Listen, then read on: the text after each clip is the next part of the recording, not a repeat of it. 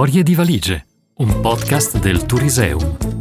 In supporto alla prossima mostra temporanea, borse, trolley e valigie. Viaggio nella storia dei bagagli. Il racconto di questa puntata è stato scritto da Riccardo Tontaro, canta storie dilettante nella mischia. La valigia dei desideri Una lettera? A quest'ora insolita? Ma, pensai tra me e me.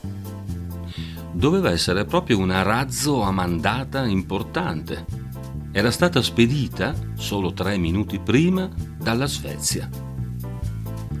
Carta filigranata, con francobollo di un paio di metri quadri leccato da poco e ben spiaccicato su una busta dalla quale uscì un foglio delle dimensioni di una tovaglia per tavolo da 12. Era un invito. E che invito! Poche righe di inchiostro, raggrumato in una calligrafia che sapeva d'antico, dicevano che avevo vinto il premio Snobel per la letterature. Il premio Snobel, hai capito? Ripensai tra me e me. Ma la sorpresa, in quell'attimo di tronfiezza, si lasciò subito ammagliare dal panico.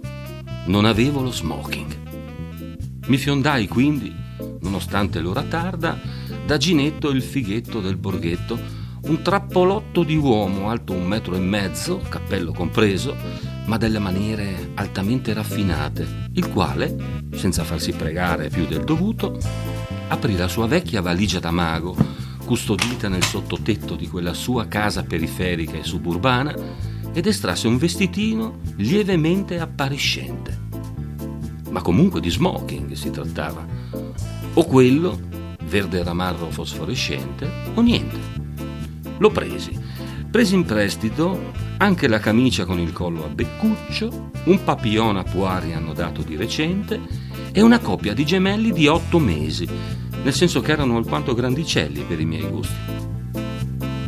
Ginetto fu così cortese da accompagnarmi alla stazione. Salì, senza alcun biglietto, sul treno dei desideri e via. Con me, impoltronato mica poco, quel treno non viaggiava su binari regolamentari, sfrecciando a tutto vapore verso la nordica destinazione. Mi avevano riservato un'intera carrozza, piena zeppa di cosette curiose. Ero solo, nessuno mi squadrava, nessuno mi controllava e potevo toccare tutto senza essere sgridato.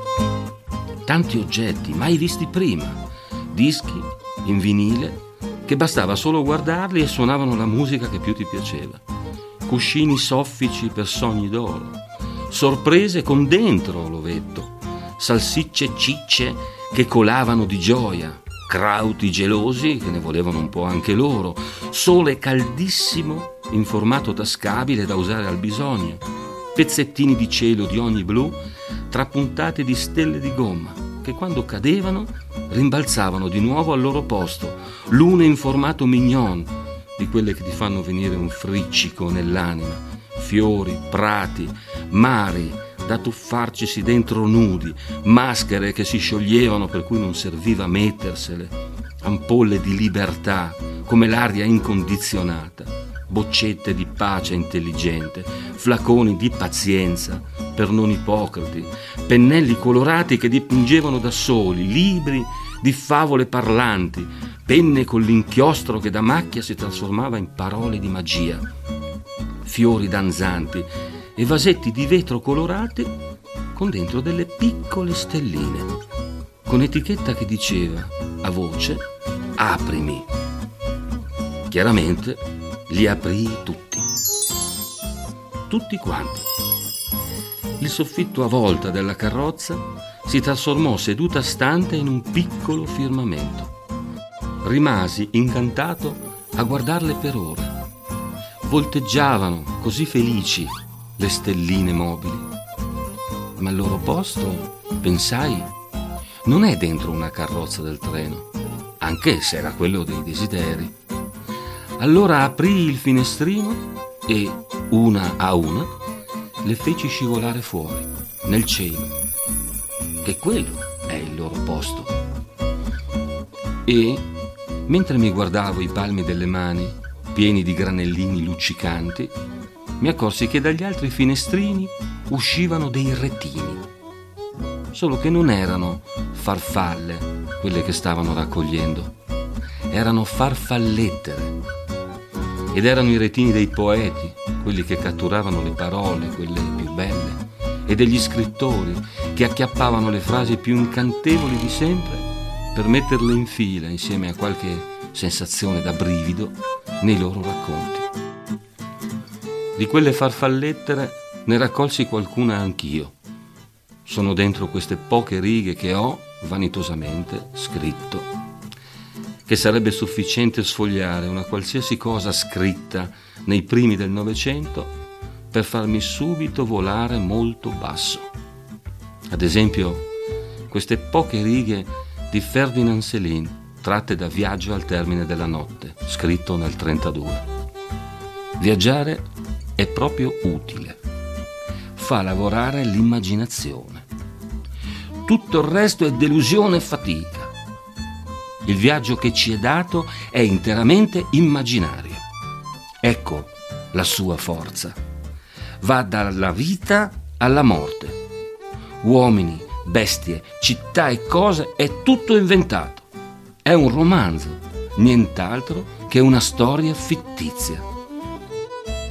Lo dice Littré, lui non sbaglia mai.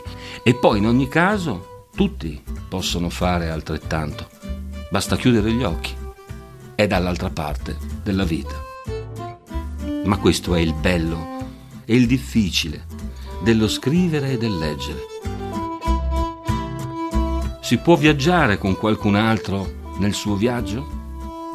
Penso di sì, anche se la stessa vita, talvolta, ce le tira dure, delusione e fatica. Basta solo aprire una valigia, un libro o un quaderno di pagine ancora bianche e partire.